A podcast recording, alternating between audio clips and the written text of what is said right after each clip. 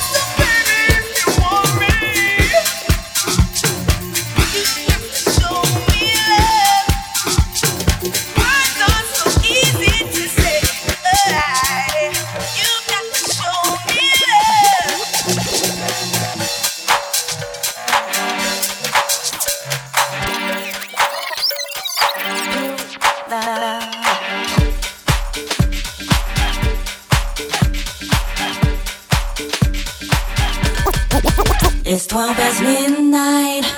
Don't close your eyes. Your soul's half alive, and I'll be by your side. I've come to take you there, show you how to care.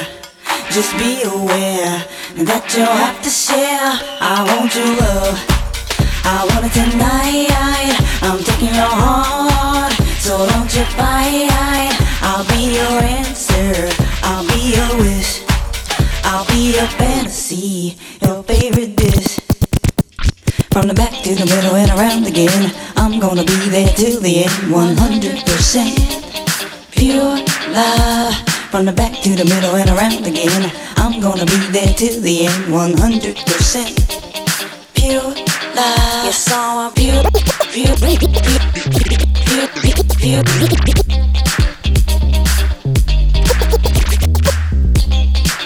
Pure, pure, pure, pure, pure, pure, la la la la la la.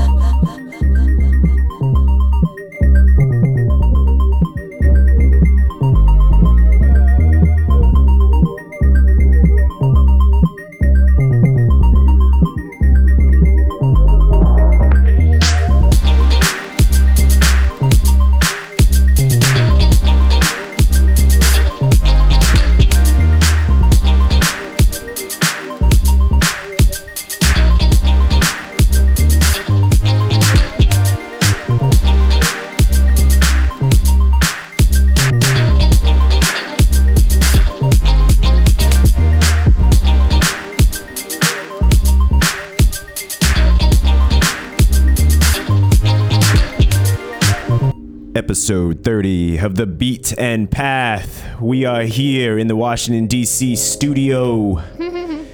We are here with Amun-Ra spinning some fire tracks. What up, what up, what up, what up, world? Yeah, that, man, I think it was one of the best sets. I might say that. You say that every single time. Because every time I'm always amazed. Every time is a new time, and it can be best time, and that's apparently. Okay. Okay? It's all a new experience. Yeah, and then I think... like, I don't know, it just fits with today's, like, that 100% pure love, like everything. It just fits with the theme of today's podcast. I think, you know, I gotta be conscious about who's in the studio and why we're here. So, you know, the music is definitely a way to express that. Dope. And in the studio, we have a very special guest for episode 30. Ew. We had to go out. We had to make sure we brought some more intelligence in the room, especially after we had Hardeep here. You know, that we had to just amp it up another level. Yeah. So in the studio today, we have Doctor Zaleka Clark, which American sexosopher. Sexologist. Giving it to you. Everything you need and want and more. So, how you doing? Amazing. Thank you. Yay. So glad to have you here. Yeah, it's great. So tell us a little about yourself. So, like, you know, we've looked at your bio, and it seems that you have many hats. You do many things. It's not just, you know, multiple degrees. Yeah, multiple degrees. Doctor of elevation here. Yeah. So it's like you're a sexual therapist, but you're also a sexosopher. Please break it down. Yeah, break it down for our listeners out there. So I'm the first Jamaican with all 3 degrees in human sexuality from accredited universities in the United States. I have my master's in education of human sexuality and my PhD in human sexuality. So there's lots of different ways to pioneer the paths of this new field. I do some teaching. So I'm a sexuality educator. I teach graduate level, undergrad, and doctoral level college students, as well as, you know, high school and middle school if it comes up. Mm-hmm. I also do therapy, so sex therapy, but also just helping people work through their challenges and assisting in breakthroughs and the hardships. And so, I mean, what brought you into this field? I mean, I in college I took a class on human sexuality, and it actually was one of my favorite classes. But, you know, what would make you pursue wanting to help people with those things? Well, my mom said I could study whatever I wanted. So, very, very welcoming mother right there. anywhere to study, mm-hmm. and so I went to NYU, and I transferred into the individualized school, Gallatin, and I studied sexuality, culture, and oppression. So oppression, what's that? How's that deal with a sexuality? Oh gosh, it's what limits us. It's how. Do we, explain, doctor. Well, let's see. Racism, sexism, classism. Everything. Something I noticed on your bio was the decolonization of sexuality, which I think is a very important topic that I honestly feel that a lot of people are just ignorant about. You know, because they're just doing what they've been told by their parents and by their parents and by their parents. And yeah. So when did that break in time happen? When did that shift in time happen? When, you know... And how do you find out more information about that? Because a lot of information is written by Western society. Yeah, I mean, it's a lot of unlearning and it's critical thinking. And I got just learning about history, but also the history that was never really taught in schools. Exactly. Kind of got me upset about what happened and just all the loss of indigenous ways of knowing and our relationship with the ecosystems and the land and just the atrocities that happen that have played a role in how we understand our lives, how we're living. The fact that we're speaking English is kind of problematic and it shapes the way we think. And so really being critical and just so many things like patriarchy and like the assumptions that we think are factual but really are man-made constructs that prevent us from knowing our true power and understanding liberation in ways that could, So would this be something like if I was coming to you as a client or something, like you would help people, you find that people are dealing with this in turn, like a struggle with this type of thoughts? Or like, how is it that... you know, how does that translate into what you might do on a daily basis?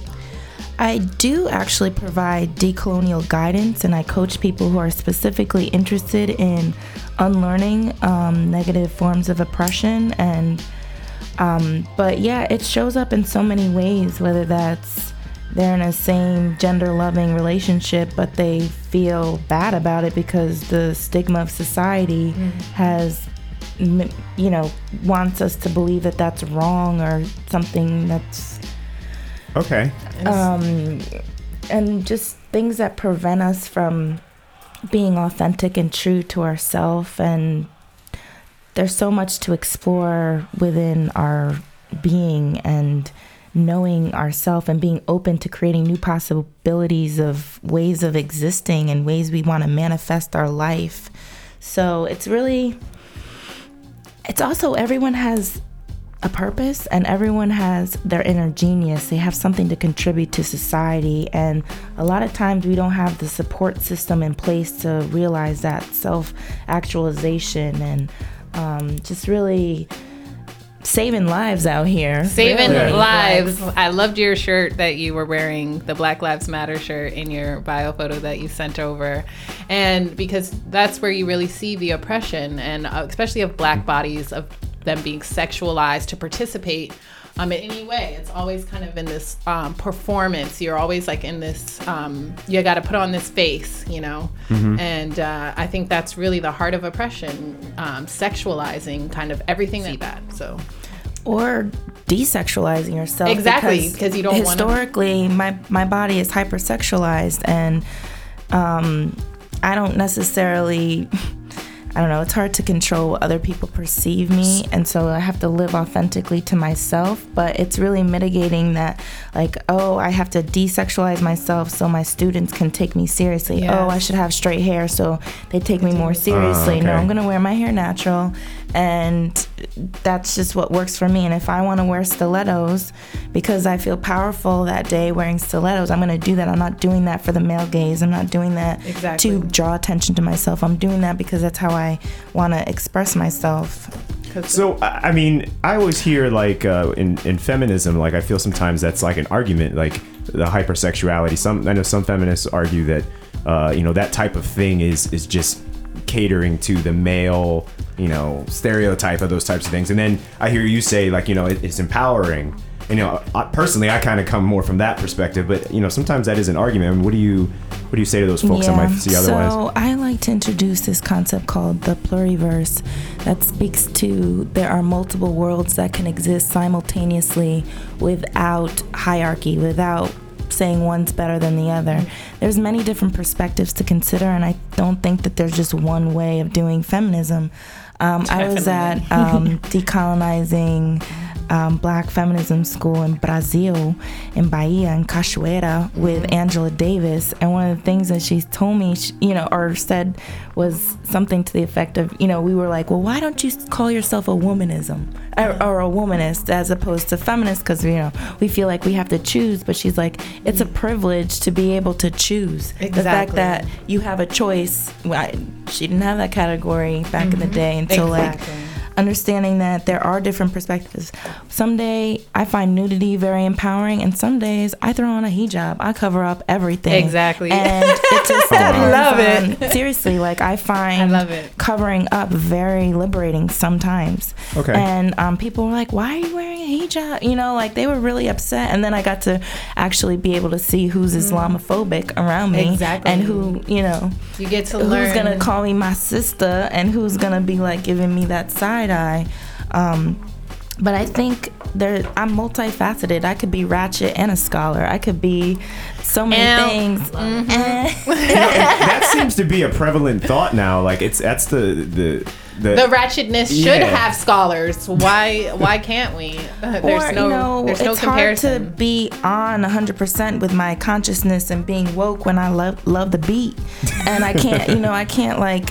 Oh, these lyrics can get problematic for me, but I just want to be free and twerk sometimes. Twerking for liberation. Yeah. Sleep for resistance. So that's very surprising to maybe to hear you say that, and knowing that you're a professional that does this. I feel like this is an argument that often is at the brunt of these things, you know, like. And that's where the problem is, because it's not an argument, it's a conversation. There's no comparison. I have to navigate. It's not this or that, you know. And a lot of times I have to wear different hats. Like, okay, I have to, you know, just present this aspect of myself at the expense of my self-expression and just being a holistic person. And I think that's really encouraged in Western society. Like, you have to be this one certain way in certain contexts when, you know, we have to code switch. You know, if I'm around my people, I'm going to be talking in different ways that when I'm in a classroom, and I have to be culturally competent and aware that there's, you know, certain places and certain things for certain everything.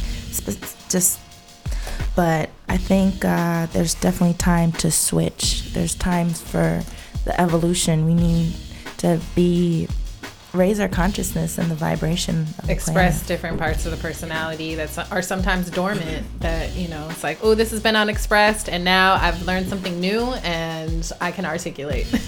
Yeah. And that's okay. And so, like, especially now with, you know, the whole Me Too movement, women empowerment, like, it's been a big thing. Like, everything's that were, you know, would be okay, you know, 6 months ago are now passe. You know, it's definitely been a major shift in the way people approach sexuality, and I think that, you know, we're going to start seeing more of these types of things. Like sexuality, the field moves so fast. What I was learning in grad school became outdated very quickly, and I'm writing a textbook, and I feel like half the things in there is going to be outdated by the time it comes out. There's so many emerging communities. There's so many ways of being. There's so many ways of realizing pleasure and euphoria and passions and pleasures that we just limit ourselves in so many ways. So we're gonna have to talk about that, because I need to know, like, what happens in these sessions. Like, what kind of things are you saying? Like, what do you talk about when you're talking about? I mean, everyone likes talking about sex, but, like, you know, I think for you, is it really like a more clinical thing, like, you know, or is it actually people coming to you maybe describing like how they might have, you know, certain desires that they want to live out? Do people come to you and they talk to you about those things, and you're like working with them, or is it purely just this very, like, you know? Right now, people have issues, and we just deal with whatever issues that is, whether that's in the relationship or how it manifests in communication or in sexual acts. But I really meet the individual where they're at, and whatever they're struggling with, I try to assist them in realizing their healing capabilities and ways of reframing a situation so that they can deal with it in an empowering way. Okay. Wow. Go ahead. Yeah. Definitely on that note, I would like to introduce, our latest guest in the studio. Yeah, this is a podcast. Maybe we'll just walk in. We just throw down. Anything can happen. Walking in. Isabel, this is Zaleka. Zaleka, this is Isabel. Nice to meet you. Speaking of empowerment, I find that a lot of times we just struggle with labels as people, and the labels of other societies that they put on us. Mm-hmm. And it's so interesting you said something about English. Mm-hmm. And I've always been an advocate on this show about the use of the English language and how it's very controlling and deceptive, and we're just speaking it because this is what we were told to speak. Yeah. But I feel like that carries down with our thoughts, with our actions, with our relationships, with our communication. We're just doing what we were told and taught.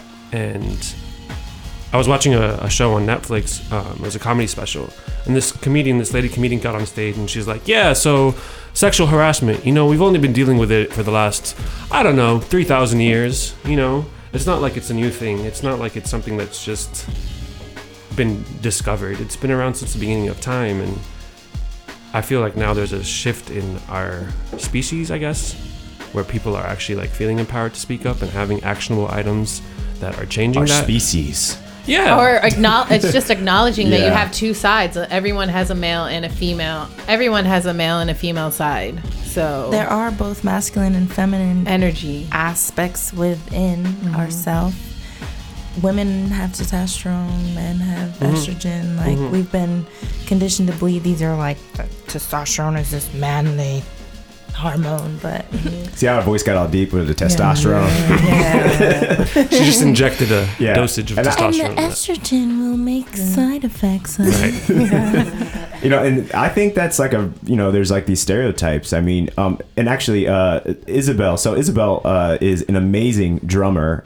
For those of you who do not know who Isabel De Leon is, she plays in the band Paper White. She plays all over DC. She's amazing. If you just catch her on a set, she just got this energy about her. She just goes aggressive on those cans like that. And I imagine in the world of drumming, that's definitely got to be something that you run into very often. This constant idea that maybe you aren't as good as somebody else who might be a man or something like that. Oh yeah, all the time.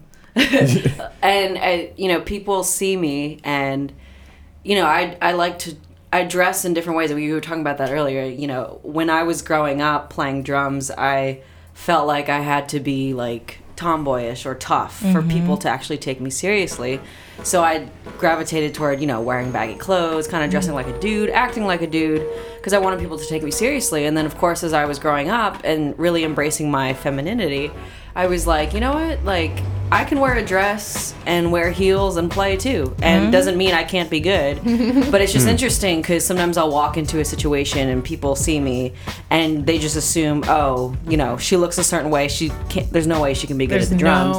And a lot of it is too just because she's a woman, And then they'll hear me play, and then they'll be like, "Wow, you're actually really good. Something. Yeah, you're good for a girl. Actually good. Well, what did you think I was here for?" Someone one time said to me, they were like, "You're not just good for a girl. You're a good drummer." And I was like, I wasn't sure if I should have been insulted or complimented by that. I know they meant that as a compliment, but you don't hear people saying, "Oh, you're a good male drummer." No, it's just interesting. And there's always, double standards for females as far as trying to prove themselves, and people will always, I think, doubt you first before they believe that you're capable of doing something. Always doubt. So, and it's just something that you just have to get used to in a way, and something that's, part of my career. And it's interesting because recently, I've been dating a male instrumentalist for over a year, Elijah, and he has been noticing every time we go out to sessions or shows or something, he'll notice these little instances of men being misogynistic or, just being doubtful. And for me, I'm so used to it, and I've always kind of trained myself to move on from it. And, as women, we also feel like, oh, we can't act up against it or whatever because we want to be cool, we want to be hired. We don't want people to think we're a certain type of way. But he'll get angry about it. And I just kind of brushed it off because I was like, I'm used to this. Like, this happens all the time. But for him to kind of experience it like secondhand is infuriating for him. So it's just interesting how like these things are kind of coming back to surface.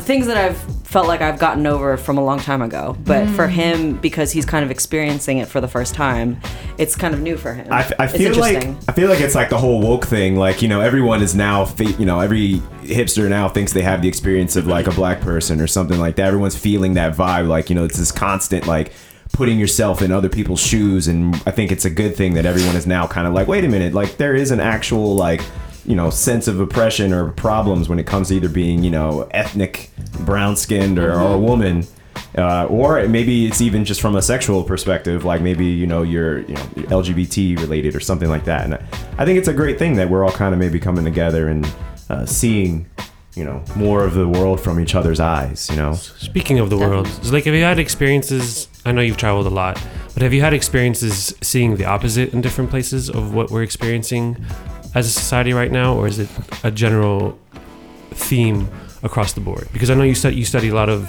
African sexuality and breaking that down, but a lot of it is the roles are reversed in societies. But is that actually happening somewhere in the world? I've been to 60 countries, and I feel like everywhere I go, people relate to me in different ways depending on the cultural context. I know there's definitely still places out there that do things differently, and it makes me think of all the things that I think are normal but are really just cultural. Or can you give us an example of like what maybe like in a place you've been, something that was just completely different than you were expecting? Oh geez. On the spots. I mean, jeez. The classic example, I mean, it's like I'm a black woman in America, but I'm morena clara in Brazil. Like, even how they think of my race is different. And then, oh yeah, race is a construct. So there's no biological basis for it. I'm not saying that there's not racism, but like, and there's just, I don't know, it's hard to explain the differences and the nuances and all of that, because it was completely different when I was in Thailand, and it was completely different when I'm in Europe, and completely different when I'm in Ghana or Tanzania or like South Africa. It's just okay. I don't know. Okay, so what would you say is the most like? What's the thing that's facing your industry today? Like, what is the thing that you just see more and more of? Maybe that you're dealing with in your practice. It's whitewashed.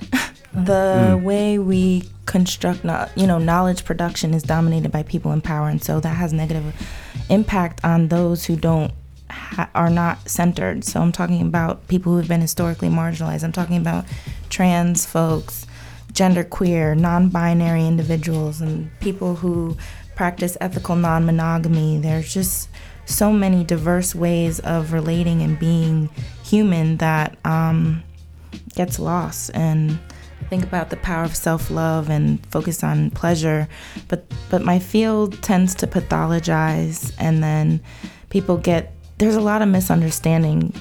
Just there's so many things that we have to unlearn, and it's just ingrained in the way we understand a lot of concepts. So I think what needs to happen is decolonization. I think what needs to happen is we unlearn these things that we take for granted and begin to think critically and have self-determination to understand ourselves in ways that have not been scripted for us. So what's like an example of some of those things, like this decolonization? So like what's maybe a learned trait that we all take for granted, that we all do every day? There's got to be something that's like, I don't know, is it the way that we talk about each other? Or one thing that I notice a lot now when people are doing intros, they'll kind of ask for pronouns. I like that a lot, because you know sometimes we just make assumptions, and that doesn't give the opportunity for that person to maybe share something about their personal identity. So absolutely, that's a good one. My pronouns are they, them, doctor, and I also use ze, zer. They're gender they're non-binary pronouns. There's so many pronouns that we don't even use, and it's really hard to incorporate into our language because we have such a binary language, just inherently sexist language. A lot of indigenous languages are genderless and don't require you to speak in that way, and our syntax structures of our sentences require us to like categorize people, and so that's problematic. Discriminate, categorize, like discriminate, categorize. Like, well, no. It's funny because my parents are from the Philippines, and it's the same thing. They don't have gender there, so a lot of times they'll accidentally call a man she, just because, or like, you know, a woman him, because it's like, you know, there's no distinction. Oh, really? I did not know that, actually. Yeah. And Jamaica, a lot of the African linguistics get put into the patois or the English version of their language, and it's like "im" is kind of short for him, but it's used in a gender neutral way. Like you can say "im" and it means that woman over there. Okay. Huh. Okay. So they're already ahead of the curve. We just way. Well, actually, a lot of Creole languages cut off the unnecessary things like. We don't need that. Like foot or feet. They just say foot them. Like foot. Put them is like the plural version, and you just keep the, you know, little things like that. So what could I do to be a better person and more socially aware of these things? How can I help make this a better place? I feel it's a better way to rephrase that question. I apologize. The better way to rephrase that. Robbie's like, no, wait. See what happened. As a man, how can we like change our thoughts and our thought behaviors and be more like compassionate, but also more like empathetic towards the needs of women specifically? Because I feel like a lot of people that are going to be listening to this podcast, are going to be like, what the heck is going on? But at the same time, they're going to be like, okay, I'm tuned in for a reason and I want to know how to do something like that's a daily task that can better my communication skills. Ooh. I start with practicing gratitude. I don't make assumptions. I listen in a way that allows people to express themselves authentically with an open kind of heart. And I challenge assumptions and just constructs that we take for granted, like being possessive and like hoarding and like the scarcity model as opposed to abundance, and thinking in ways that can facilitate our liberation and freedom. It's hard to pinpoint because everyone's different, but I think giving room for people to recognize people's transformation and not assume that they're going to be the way that they've always been, but to really embrace when people come and have learned something that has changed them, that we see them for who they are, and that may not be how we actually see them, but to kind of listen to where they're coming from.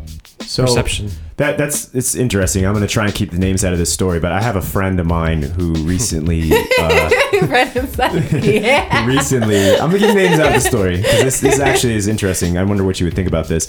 I had a friend of mine who just recently confessed to me that a family member had sexually done something to them as a child, and they've just become aware of this. It was something that, you know, they blocked out its time. And it, you know, it was told to me, and, you know, basically it was like, you know, we haven't really hung out a lot lately. There's been a lot of like weird things going on. And his explanation was basically that this has scarred him. And then as a result, like, I feel like this person has kind of changed a bit. Like, you know, it's, they're definitely more of like a non-binary type person now. Like, and I think it's great. Like, I don't have any like issues with that. But I think at first it was kind of a shock, like to just, you know, have this person, you know, and then see that they're kind of like, you know, they're not exactly who you thought they were. But it's not that he's any worse or anything. But I guess my point, what I wanted to get at is like, is this something that like... I've been finding difficulty in how to address it, because I think the person's asking me to, you know, approach them and speak to them about it. And I want to make sure I'm being sensitive to that. I don't want to just, you know, say some crazy stuff. I think you tune into what they need, like how listen to what language that they use for themselves. And I think we're quick to jump to like, oh, because this negative thing happened, this is a reason why. And especially with just non-heterosexual people, it tends to be, well, what happened to you? And or people that are into BDSM and kink, like, oh, there must have been something that happened, but that may not necessarily be the case. And a lot of times depression and darkness and atrocities that happen allow us to, and even pain, can allow us to understand ourselves in different ways that we may not have had the strength or made the time to manifest ourselves in that kind of way. So I use different, like depression, for example. I think of it as being disappointed because I'm aware of how messed up things are and how I can harness that energy. First of all, just practicing radical self-acceptance and whatever it is, and listening to our own bodies and what that may, the messages I need to learn, the lessons that are out there that the universe has to teach me, because I can get into another relationship, another gender, another city, and it will show up in different ways. So I want to make sure I'm learning as much as I can and progressing in a way that I improve myself. So yeah, I think just checking in with the person and like being there. How can I support you is a great question. Yes. Instead of, you know, maybe giving advice, you want to, I don't know what, I'm having trouble here. Yeah. Just, I don't usually use this mic, but that's what they need. Like, well, yeah. Because they may not want your advice. They may just need to vent and have you listen. They may, yes, exactly. And to reflect back to them. More than anything, you always want to reflect back what you heard. Is this correct? Yeah. Am I hearing you? You know, is this what you're feeling? Like, always reflecting back what they say. Never just start with advice. I feel like with when someone has reveals their trauma to you, you know, and is looking for support, it's like always reflect back. Okay. You know, see, I've kind of already responded a little bit, but I've been curious about like, you know, maybe, you know, I know we definitely want to reconnect, like super close friend. Just, it's been interesting. Like, I don't know. But so it's so interesting you say that, because I feel like here in America we have the opportunity to speak about these things. But I personally, my family's Egyptian. I grew up and I moved here when I was 16. But like when you bring up these issues, a lot of the time, like for instance, for rape culture in Egypt, when you bring it up, they always shift the blame towards the woman. They never shift the blame towards the man. And they're always like, well, you should have never been in that place in the first place. That's not the truth. Like how and I feel like a lot of societies are based around that. So, you know, we here in America have the privilege to have the access to the information that we have, but a lot of different places, you know, you can't even, like if someone was to come to me from my family and say, hey, somebody molested me as a child, you know, I'd be like, I don't believe, you know, if I was an Egyptian man or a certain type of man, I'd be like, I don't believe you. You're just making this up because you want drama. And like we take away from what that person is really telling us and shift the blame to them. And that's where like a big issue with sexualization, I feel, is like we're just like not taking responsibility and just like putting it back onto the person. The person just feels just as bad as they did when they first came to you. And...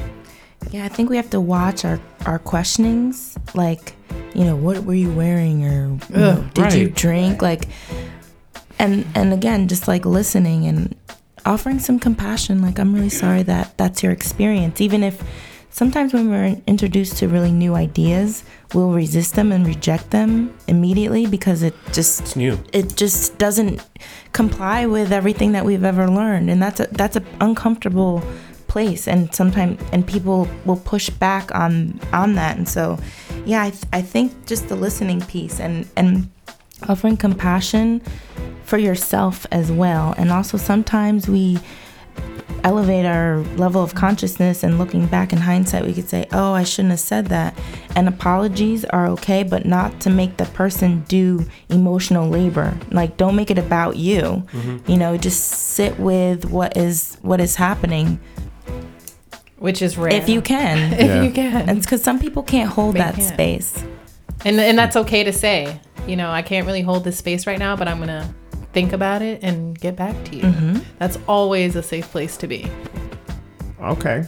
So, like, we got so much to talk about on this subject. Like, I for one, like, I think, like, for a lot of people, maybe, I don't know if it's just me, you guys might have it, but, like, a lot of it seems very conceptual in nature, and I guess it's, like, trying to get down to the nitty-gritty of, like, you know... What are actionable items? Actionable, yeah, that's, like, the piece for me that I'm trying to grasp, you know? Listening. But I think, yeah, I know. That's number one. Listening is the thing to do. Active listening. Active listening. Yes. Yeah. It's listening in a way that you show up for the person who's communicating with you as opposed to listening to respond. Mm-hmm. Mm-hmm. That's a little different because then you're like creating what you're going to say in response as opposed to just like it's being in the present moment. It's learning how to differentiate harmful or negative thoughts versus neutral thoughts versus, you know, observe yourself in a non-judgmental way mm-hmm. and then kind of create practicing mindfulness. An action. And if you want an action to go with that, thinking about, and especially in the moment, where you're holding on. Because if I'm talking to someone and they're telling me something, I might be like clenching my teeth. That'll bring me to the present moment to like kind of, oh, you know, I'm like really clenching here and holding on to this. So you can kind of like have this action of releasing tension in your body so that you're able to be fully present to that person. Okay. So we got to work on that, Amun-Ra, apparently.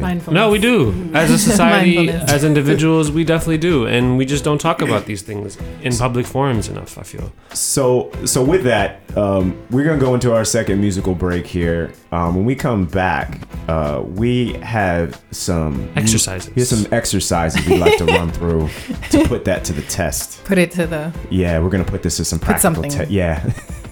Put it to something. So one of our guests will have to pick a song unless Amun-Ra is ready to go. Like you want to right now? Yeah. Yeah. Oh, I have a song ready to go. You got a song ready to go? Yeah. Okay, you ready? Okay.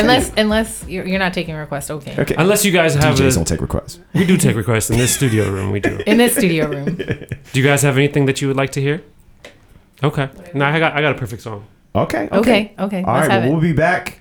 Hit it, Amun-Ra.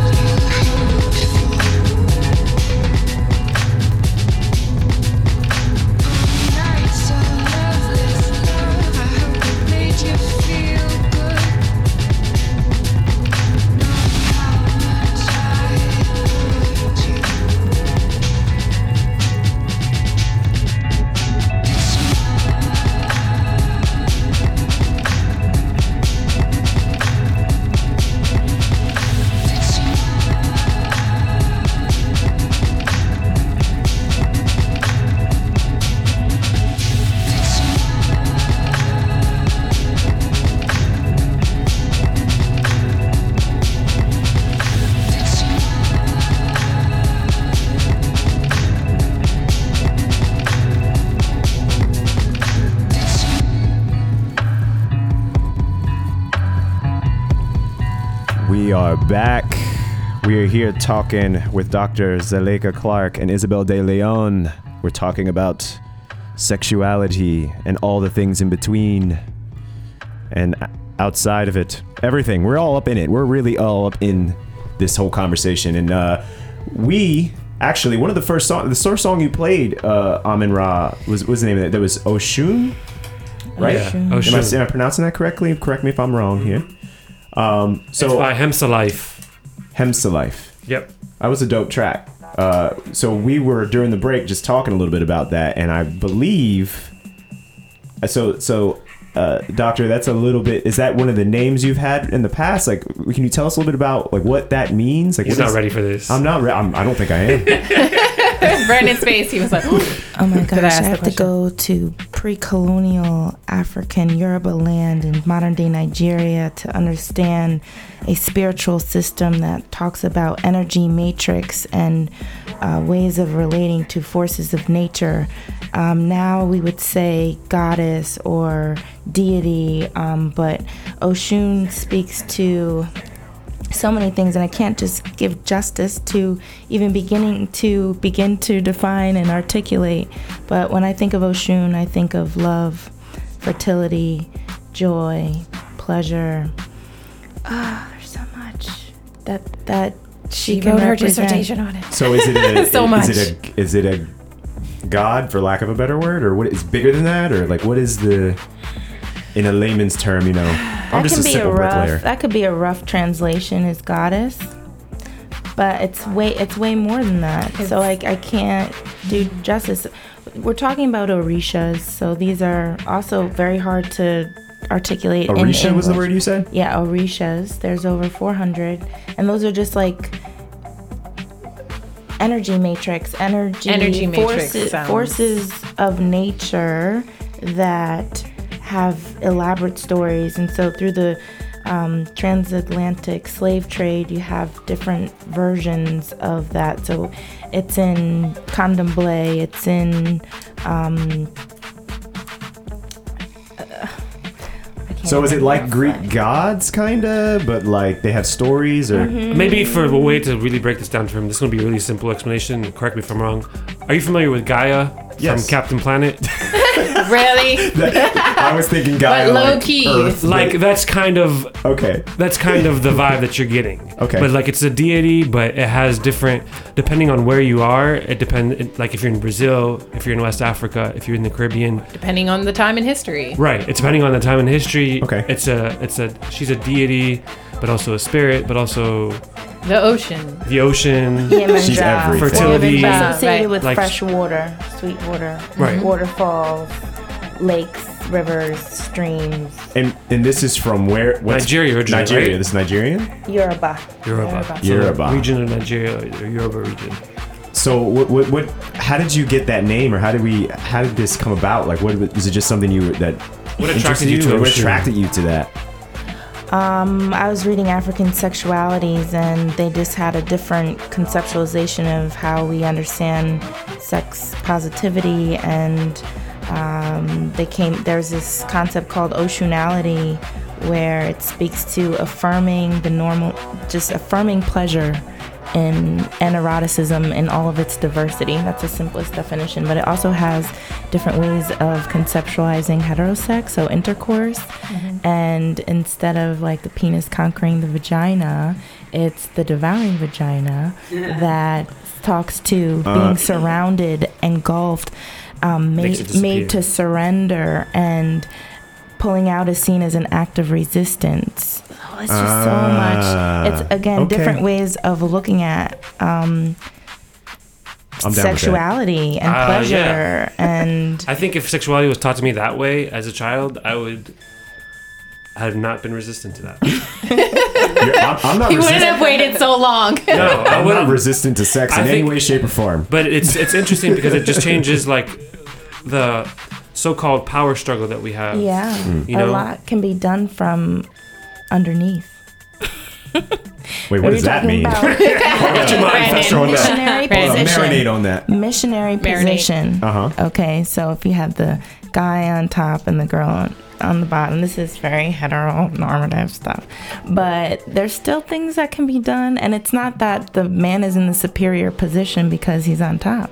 There's still little stuff that can go on. Like what? You're going to have to book an appointment. You have to book an appointment for this? Like, how do I get the details? I'm saying.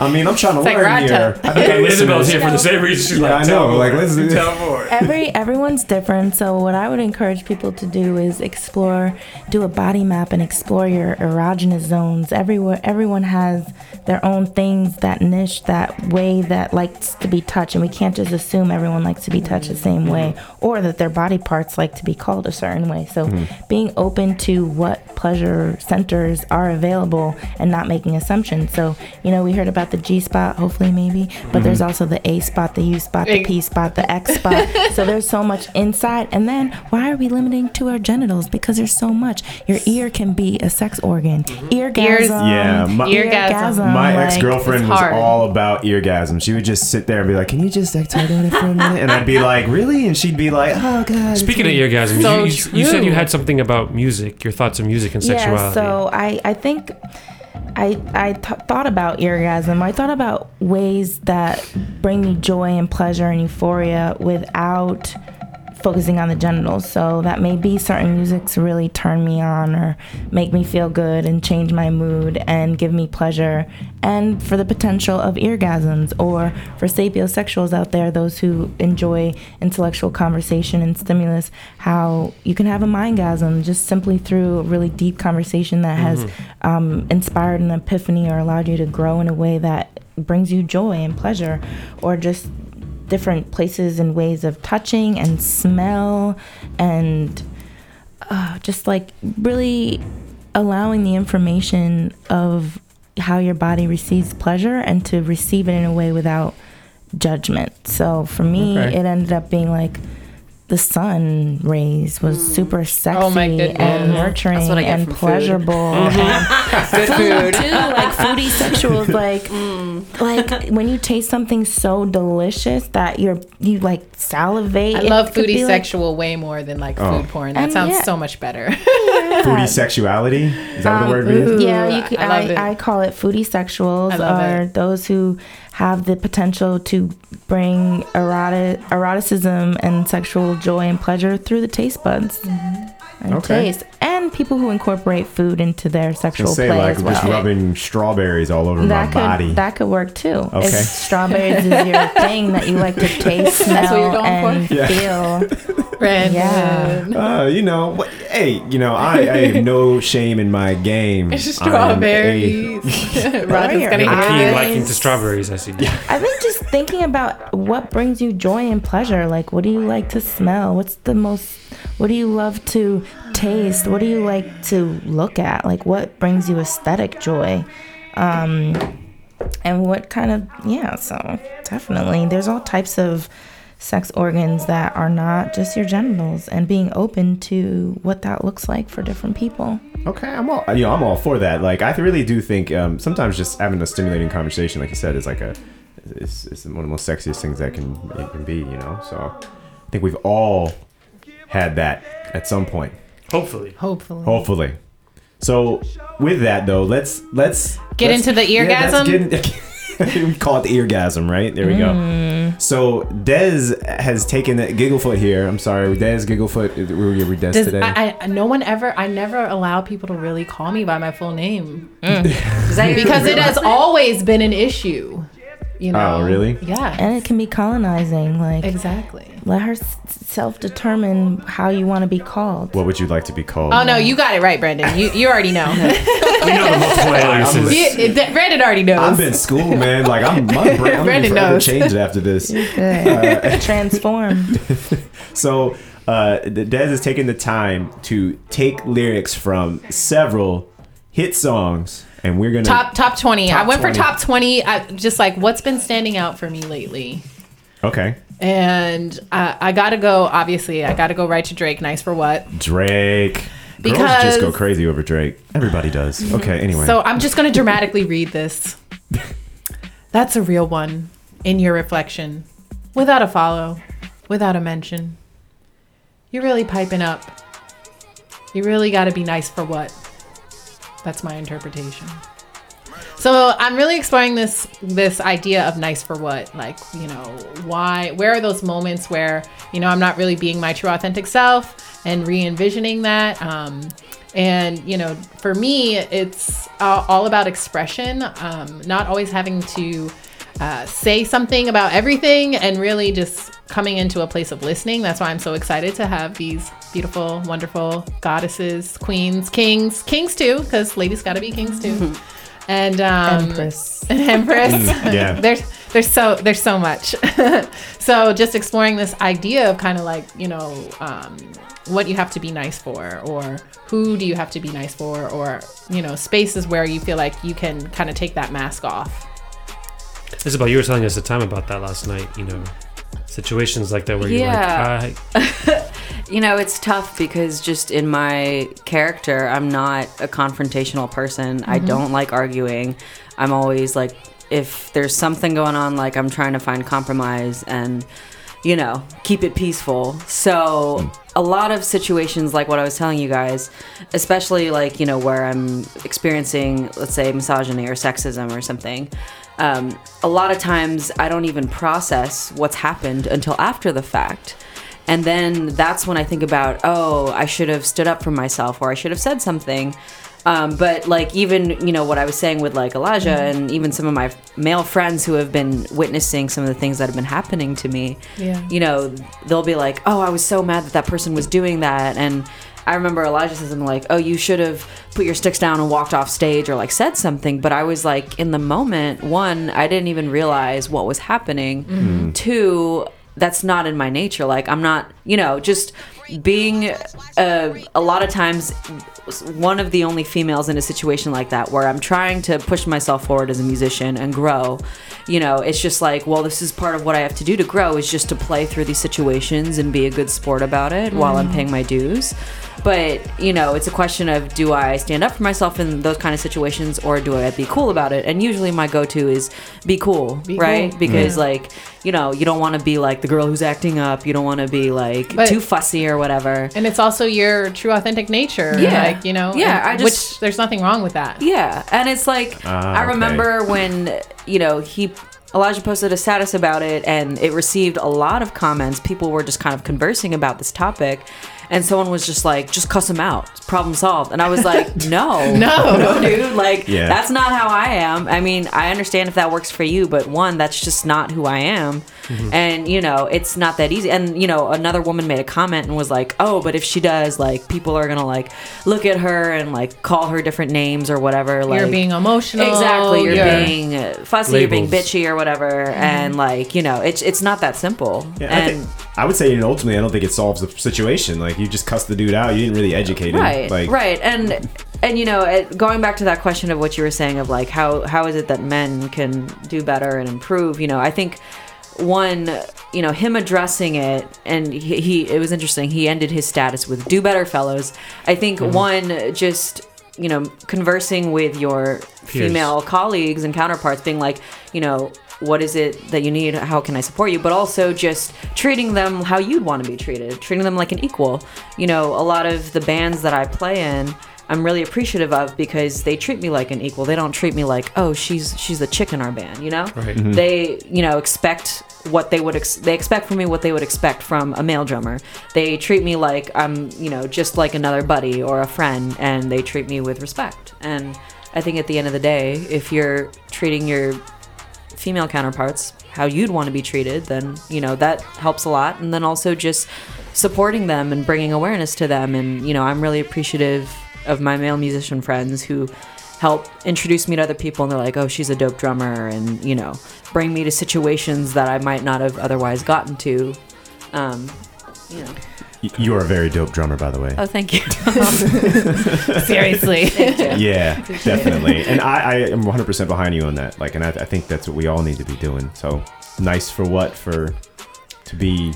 Well, I just want to say something real quick. First, I have to assess my safety And then I want to resign from being affirmed, or affirmations like these politics of respectability and worrying about how I can appease others as opposed to the expense of being my authentic way of being. Different strokes for different folks, like people heal differently, people have different ways that they want to respond, and can you stand in the your power as you respond, still in a respectful way, even if people are being disrespectful, but not stooping to their level for lack of way better.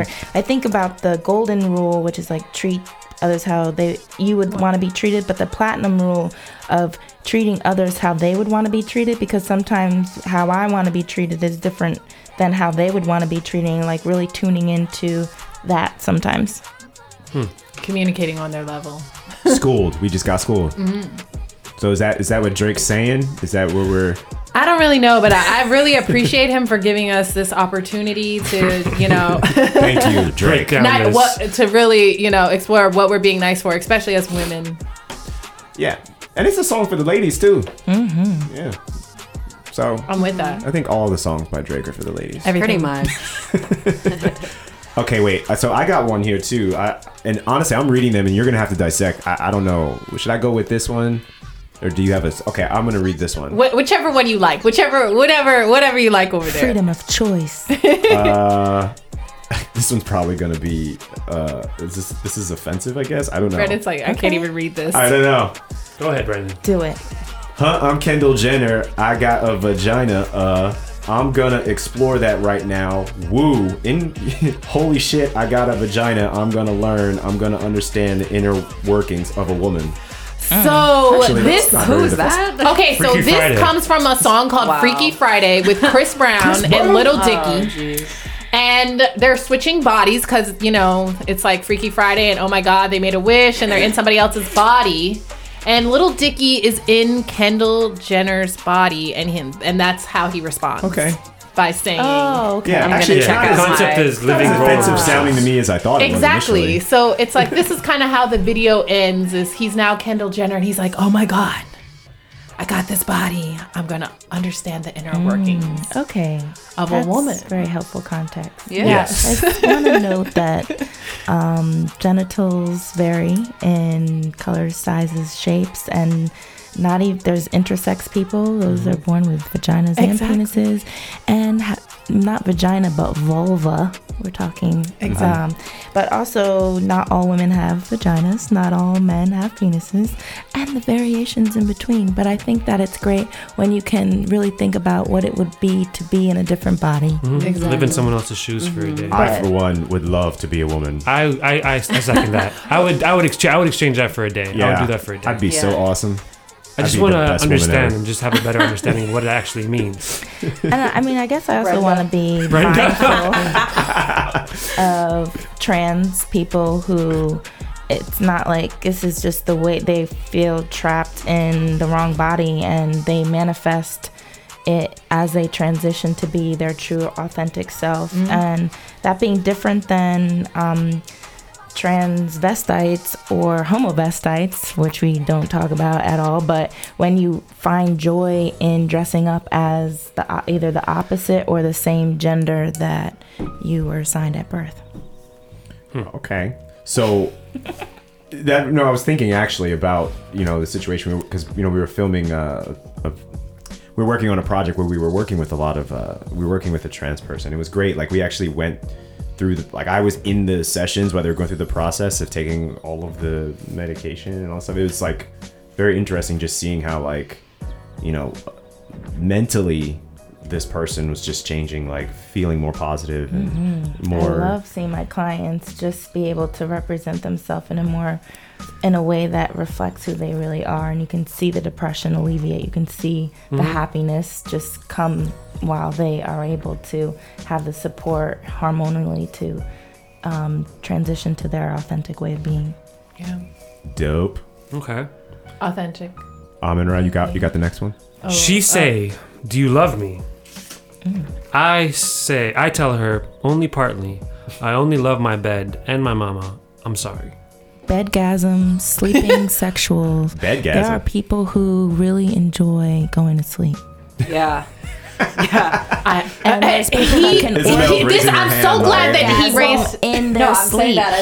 Yeah. Why are you going to sleep? Rami is ridiculous. He had to read that one because he's like, I'm that person. My bed. I love the feeling. Okay, I'll give you the truth. I feel like in this reality that we're living right now, this is not the dimension that I'm actually in. Yes. When I go to sleep, I feel like I'm in the actual reality that I want to be in, that I think my life should be.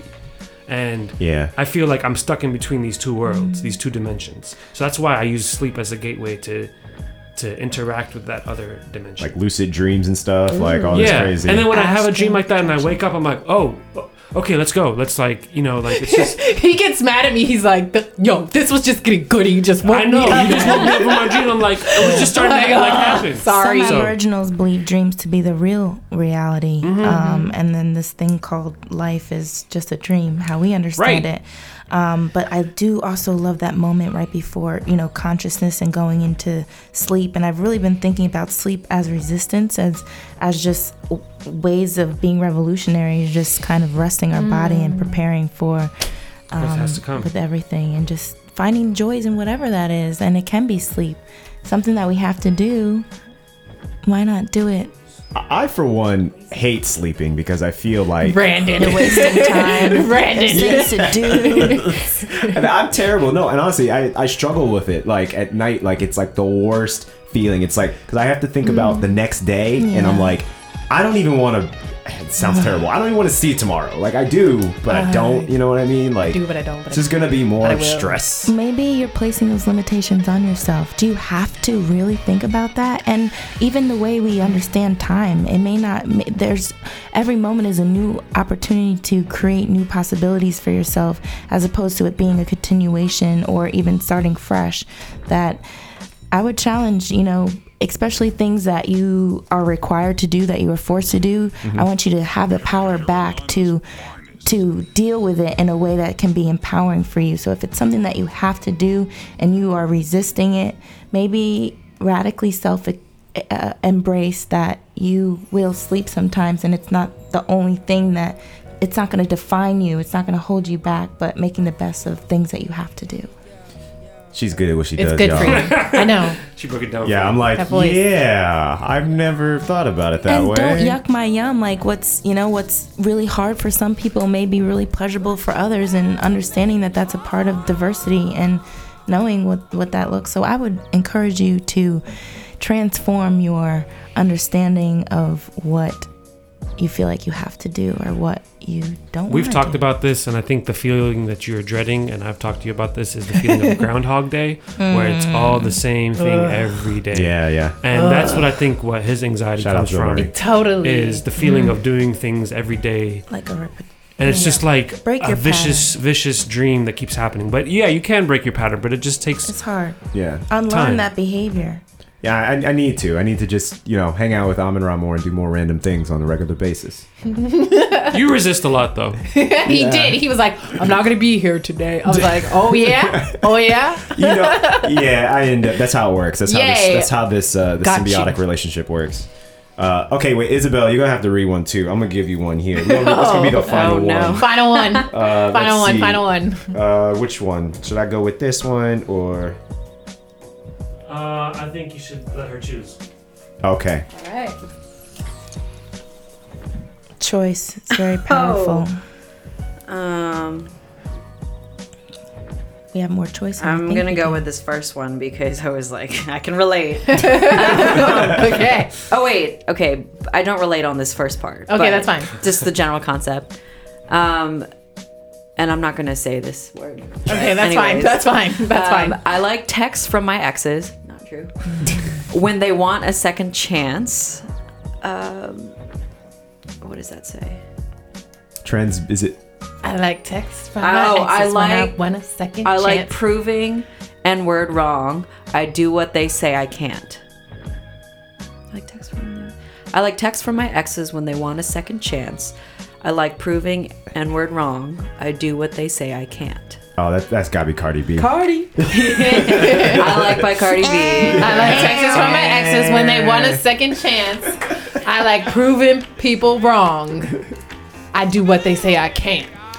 Cardi B's interesting too, because she is like playing both sides of the coin on this thing. I mean, I'm sure you have a dissection. I'm sure she's gonna break it down. Why that one?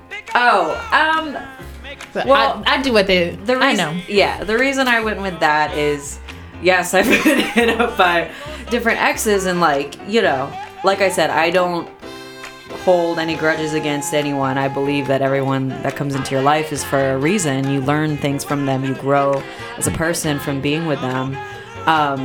You know, certain exes I don't think of in a super favorable way. Some I do.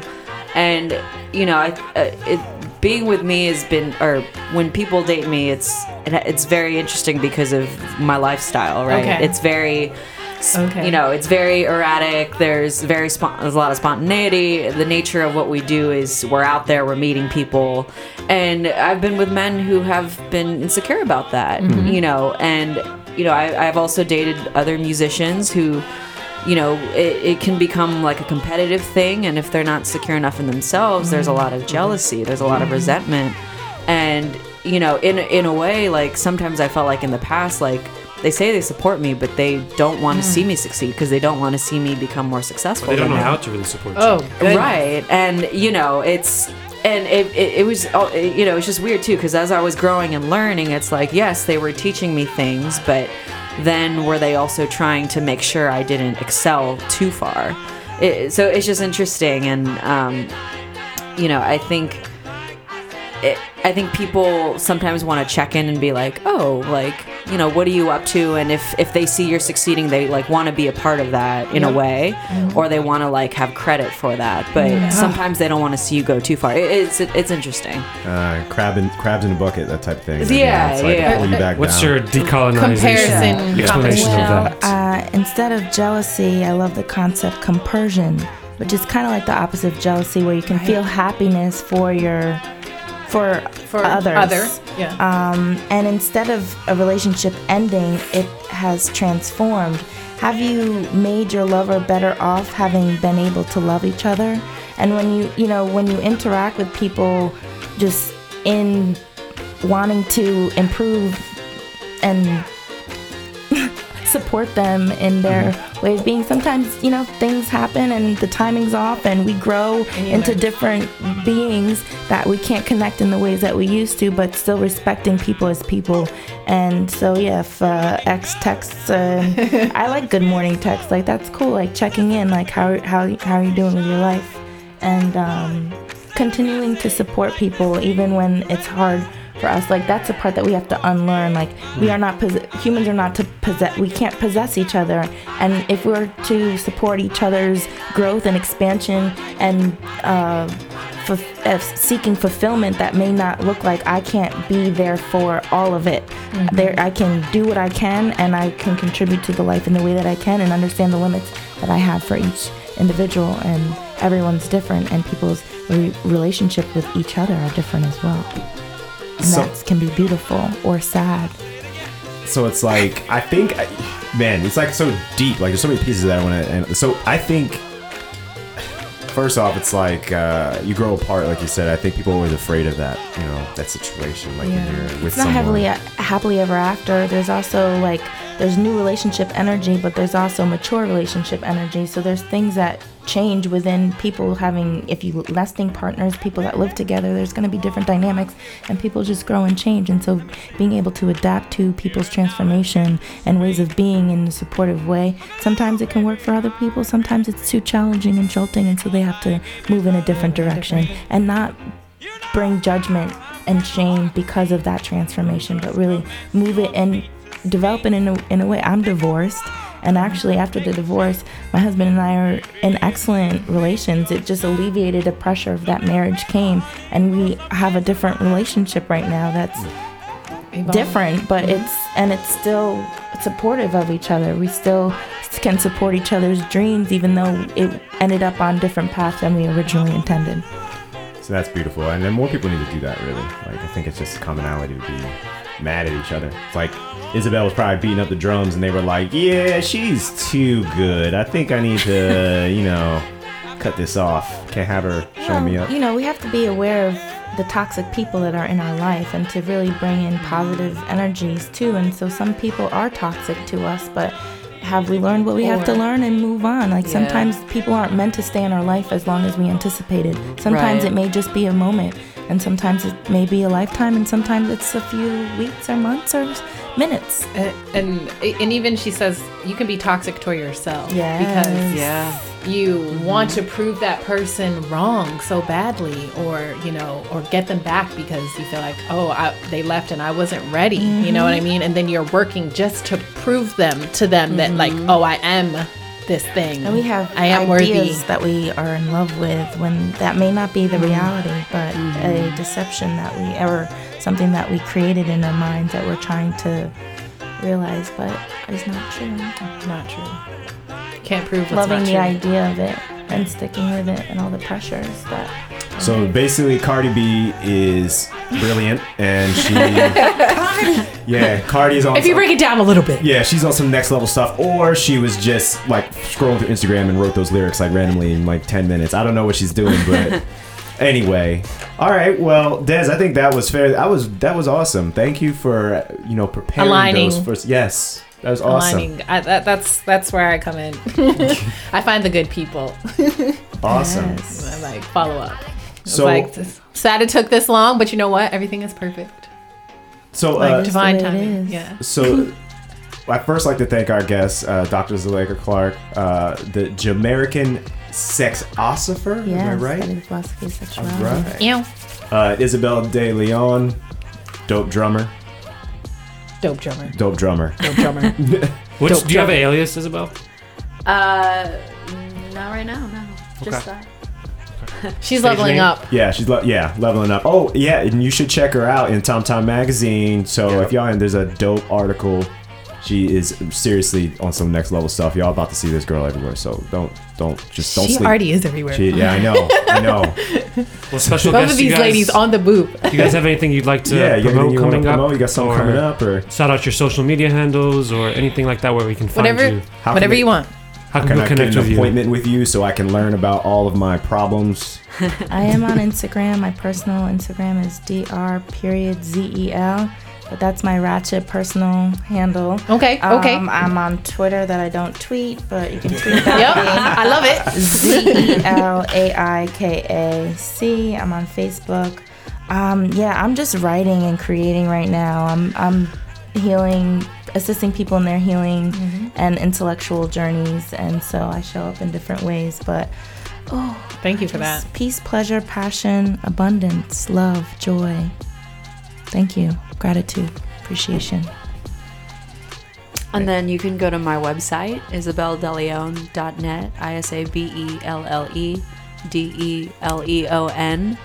And then I also have an Instagram, same thing, isabeldeleon_, after all of that. I've got drum videos, photos, all that stuff, Facebook as well.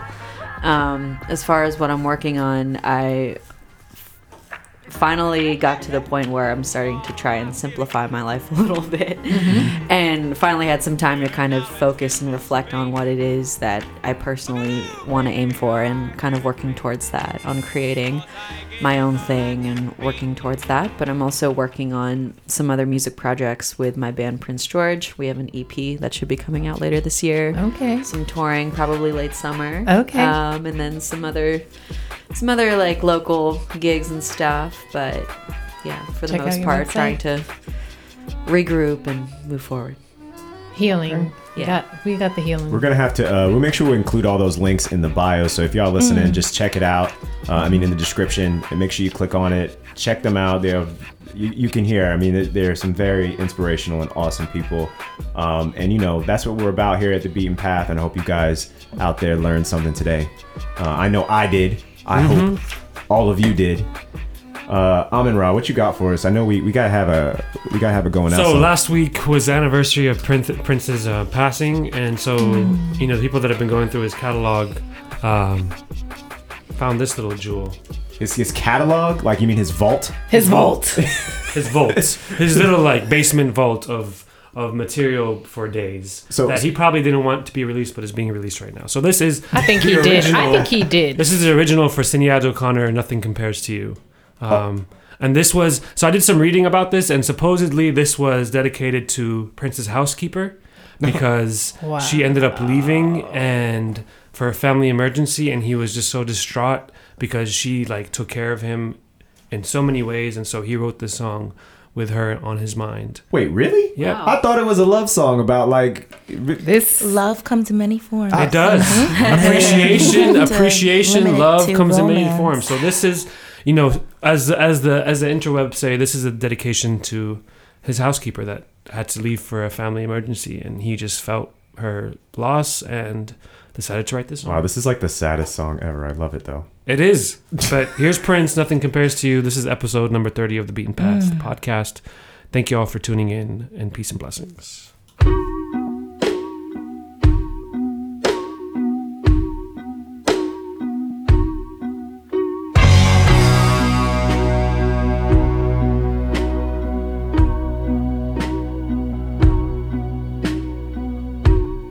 It's been 7 hours and 13 days since you took your love away. I go out every night and sleep all day since you took your love away.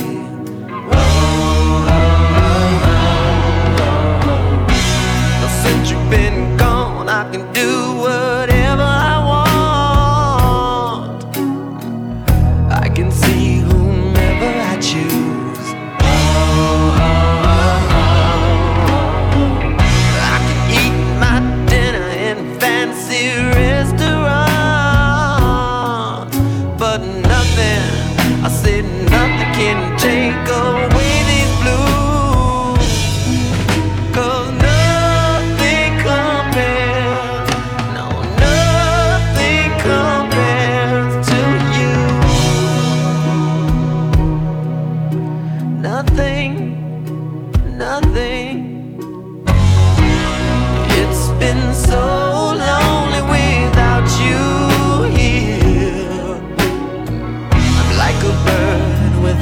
song.